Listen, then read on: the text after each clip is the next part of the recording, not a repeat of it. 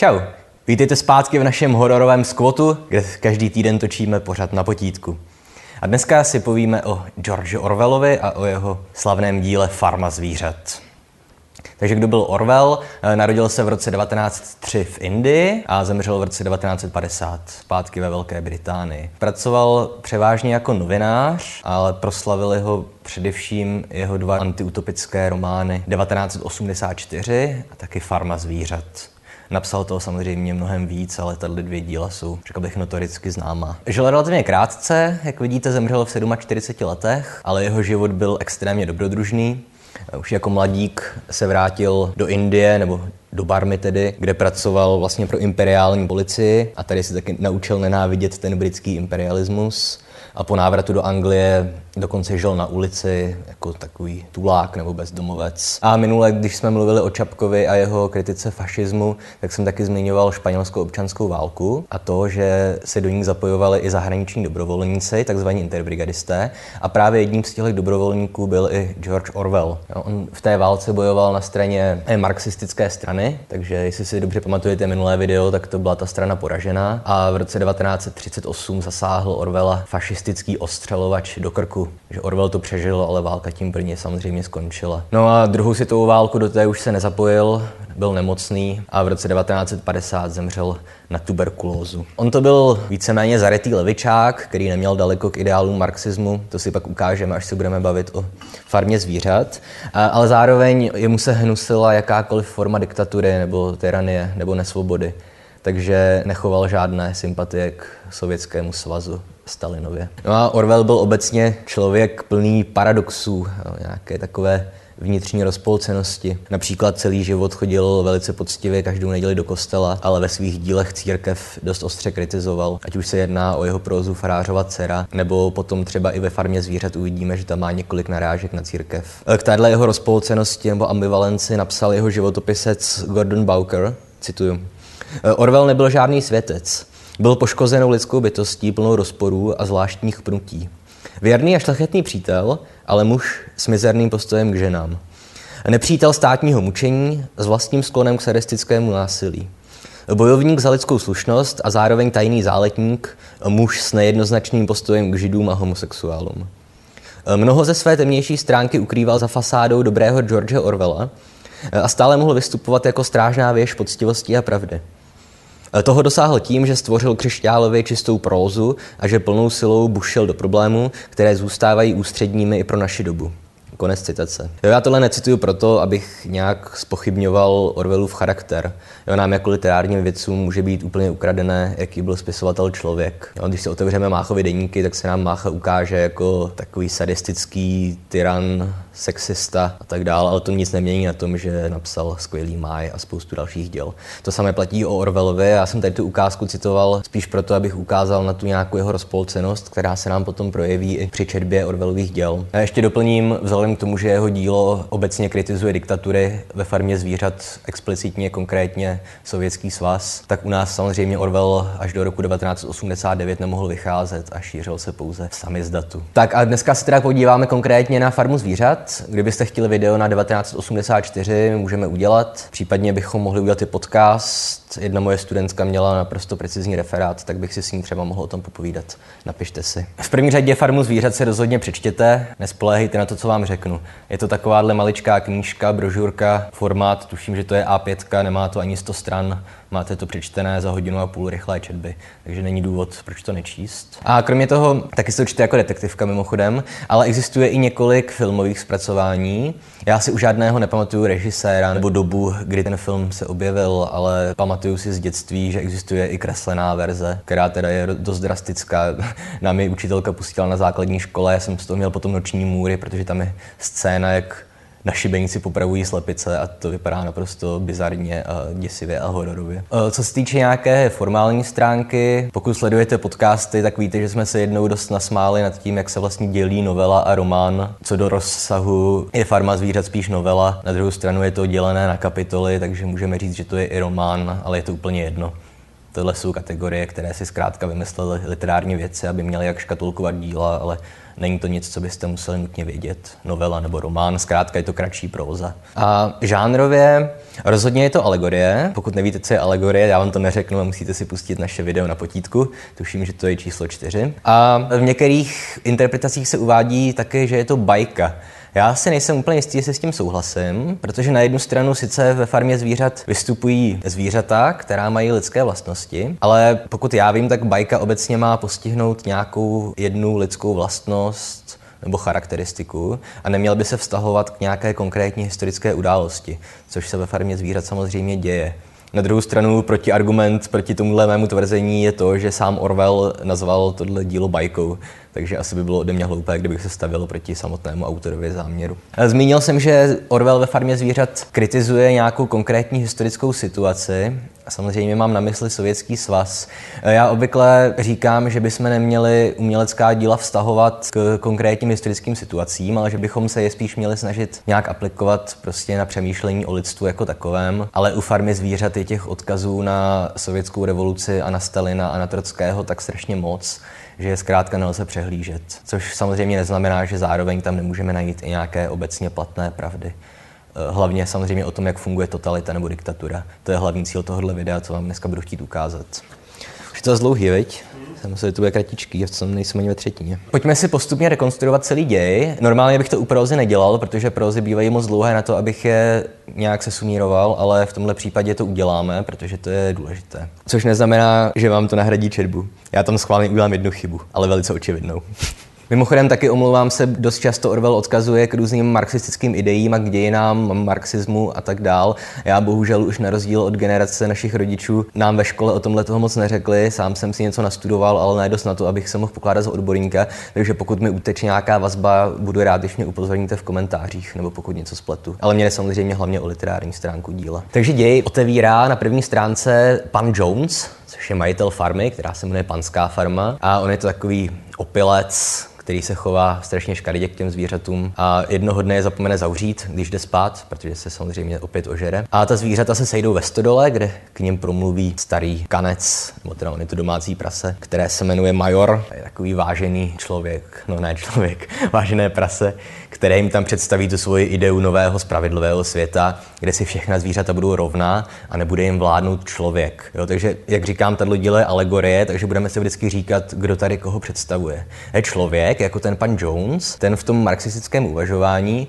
představuje nějakého toho, ať už aristokrata, anebo daleko spíše ještě toho buržou, ten buržoast, který zkrátka ve skutečném světě v marxistických ideích on sám vlastně vydělává nebo žije z toho, že pro něj dřou a otročí tisíce jiných lidí, kteří dostávají jenom minimální mzdu, jenom nezbytně nutnou stravu, aby přežili a mizerné ubytování. A stejně tak vlastně fungují ta zvířata na té farmě. Oni dřou těžce každý den od rána do večera na poli a všude jinde, jenom aby vlastně dávali jídlo a peníze tomu Jonesovi který sám ty zvířata vůbec nemá rád, mlátí je, je na škaredý, ale profituje na nich. No a ten major, mě se furt příčí říkat to prase major, protože to zní urážlivě, ale přitom je to taková jako vážená postava. Takže major tedy vysvětlí těm zvířatům, že jediná šance jejich je nějaká revoluce, při které svrhnou toho zlého člověka a sami si budou vládnout a budou se o všechno dělit a budou prostě se k sobě chovat hezky a všechny ty, ty ušlechtilé ideály, které obvykle stojí za každou nějakou revoluční myšlenkou. No a starý major zemře a krátce na to ta zvířata skutečně tu spouru uskuteční. Povede se jim vyhnat z toho pana Jonese i z jeho sluhy a manželkou z té farmy a začnou si skutečně vládnout sami. Takže jako jejich vedení, jaké si vedení představují další tři prasata, v českém překladu se jmenují Napoleon, Kuliš a Pištík. Tady pozor, kuliš v některých starších verzích bývá překládán jako snížek, abyste si to potom nespletli. V originální znění je to snowball. A tady ty tři prasata, oni vlastně zpracují filozofický systém, který nazvou animalismus a schrnou ho do sedmi nějakých přikázání, kterých by se měla všechna ta zvířata držet. Já vám teďka všechna přečtu, protože to je důležité. Takže za prvé, každý, kdo chodí po dvou nohách, je nepřítel. Za druhé, každý, kdo chodí po čtyřech nohách nebo má křídla, je přítel. Za třetí, žádné zvíře nebude chodit oblečené. Za čtvrté, žádné zvíře nebude spát v posteli. Za páté, žádné zvíře nebude pít alkohol. Za šesté, Žádné zvíře nezabije jiné zvíře. A za sedmé, to je nejdůležitější, všechna zvířata jsou si rovna.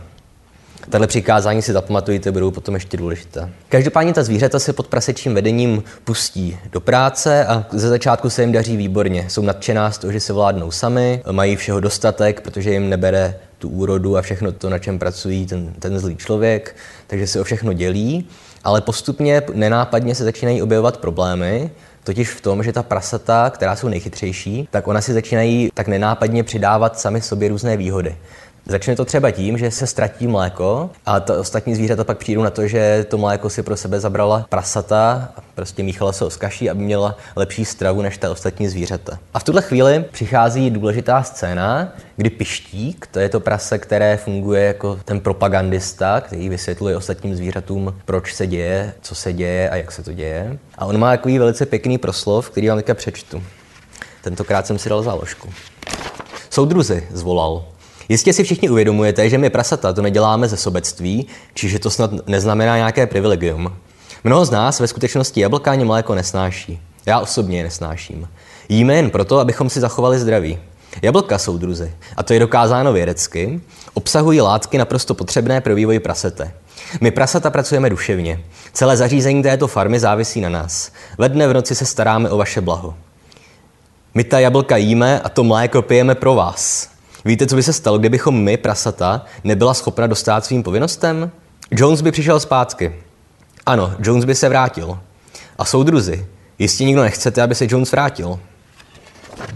Takže na tomhle proslovu poznáte několik typických symptomů eh, nějaké propagandy. Jednak on se ohání nějakými vědeckými studiemi, které samozřejmě neexistují, i když třeba v tomhle případě to nejspíš bude pravda, ale je jasné, že to prase si nečetlo nějaké odborné texty. Zároveň, co je ještě důležitější, jeho argument je, budete mi poslouchat, nebo se Jones vrátí. Takže on hrozí nějakým vlastně vnějším nepřítelem, aby tak zakryl své vlastní nějaká zvěrstva, která koná on sám. A tohle je naprosto typické pro úplně všechny totalitářské režimy po celém světě. No, za minulého režimu se neustále vysílaly zprávy o tom, jak v Americe se dějí nějaké vraždy a jsou tam ty bezdomovci a jak ta Amerika se nás chystá napadnout. Stejně tak třeba současná Severní Korea, což je asi nejlepší případ diktatury, tak to taky neustále jakoby všechny své problémy, včetně hladomoru a tak dále, hází na vnější svět na Ameriku samozřejmě a hádám, že snad i na Čínu dokonce. Takže tohle je taky dobré si pamatovat. Druhá důležitá věc, která nám díky farmě zvířat řekne něco o tom, jak funguje totalita, je taky ta, že na té farmě žije spousta zvířat, která jsou vložně hloupá. No, některá jsou chytrá, třeba psy nebo starý osel, i když tam je to komplikované, a hlavně ta prasata, to jsou nejchytřejší, ale pak jsou tam třeba ovce. Tady opět klasická alegorizace. Jo, ty ovce jsou naprosto tupé stádo, které není schopné se naučit vůbec nic a třeba všech těch sedm přikázání vůbec nemají šanci pochopit ani si zapamatovat tak jim to jedno prase, Napoleon, tak jim to prostě schrne do dvou vět. E, čtyři nohy dobré, dvě nohy špatné. Tohle se ovcím líbí, protože si to pamatují a tím se ten Napoleon získá na svou stranu, protože oni naučí aspoň to jedno jednoduché pravidlo. To se těm ovcím líbí.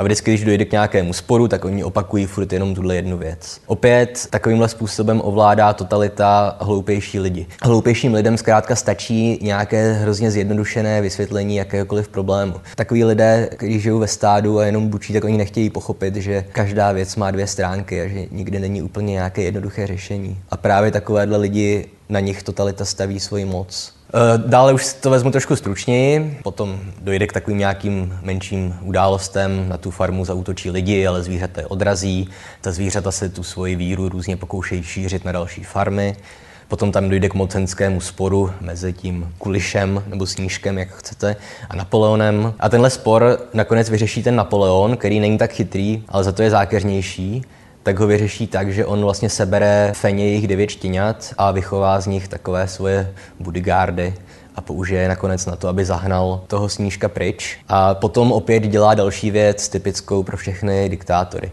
Kdykoliv dojde k nějakému problému, tak Napoleon, diktátor, z toho obviní toho snížka, nebo teda kvůli z toho pletu. Jo. Takže opět dává to za vinu nějakému bývalému nepříteli. Oni začnou stavět větrný mlín, to se jim nepodaří, protože moc chodí vítr, opět může to kuliš. Postupně ta idyla, která tam vládla zpočátku na té farmě, se začíná měnit v teror. Napoleon nechává popravovat všechny své nepřátele, když se slepice pokusí stávkovat, protože jim vlastně bere jejich vajíčka, oni tak nemůžou mít kuřata, tak, tak je taky nechá zemřít ty slepice a vlastně zabíjí každého, kdo mu přijde pod ruku. A v tuhle chvíli už vidíme, že těch sedm přikázání on naprosto staví na hlavu, ten Napoleon. Protože třeba to šesté přikázání, vlastně druhé nejdůležitější, zní, že žádné zvíře nezabije jiné zvíře. A najednou ta zvířata vidí, že oni zabijí jiná zvířata. A v tu chvíli ta prasata začnou měnit ta přikázání k tomu do formy, jaká se jim líbí. Takže například k tomuhle žádné zvíře nezabije jiná zvířata, oni připíšou bezdůvodně. A takhle se to postupně mění. No a zajímavé je, že potom ta prasata už se začínají pomalu, ale jistě měnit v lidi, dalo by se říct. Začnou spát v postelích, začnou pít alkohol. Pak asi nejhorší věc, kterou udělají, je, že tam je kůň, tažný kůň boxer, který úplně nejtvrději ze všech pracuje na té farmě a strašně se mu líbí ty ideály té revoluce a toho nějakého animalismu, což je samozřejmě zvířecí metafora pro komunismus ale když ten boxer už ke konci života se vlastně strhá, že už nemůže pracovat, tak ta prasata místo, aby ho pohřbila nějak důstojně nebo mu dovolila dožít, tak ho prodají na jatka lidem na maso. No a v závěrečné scéně my vidíme prasata, jak už bydlí v tom domě bývalém pana Jonese, jsou oblečená v lidských šatech, pijí alkohol a přátelí se s lidmi, se kterými dělají obchody na té farmě.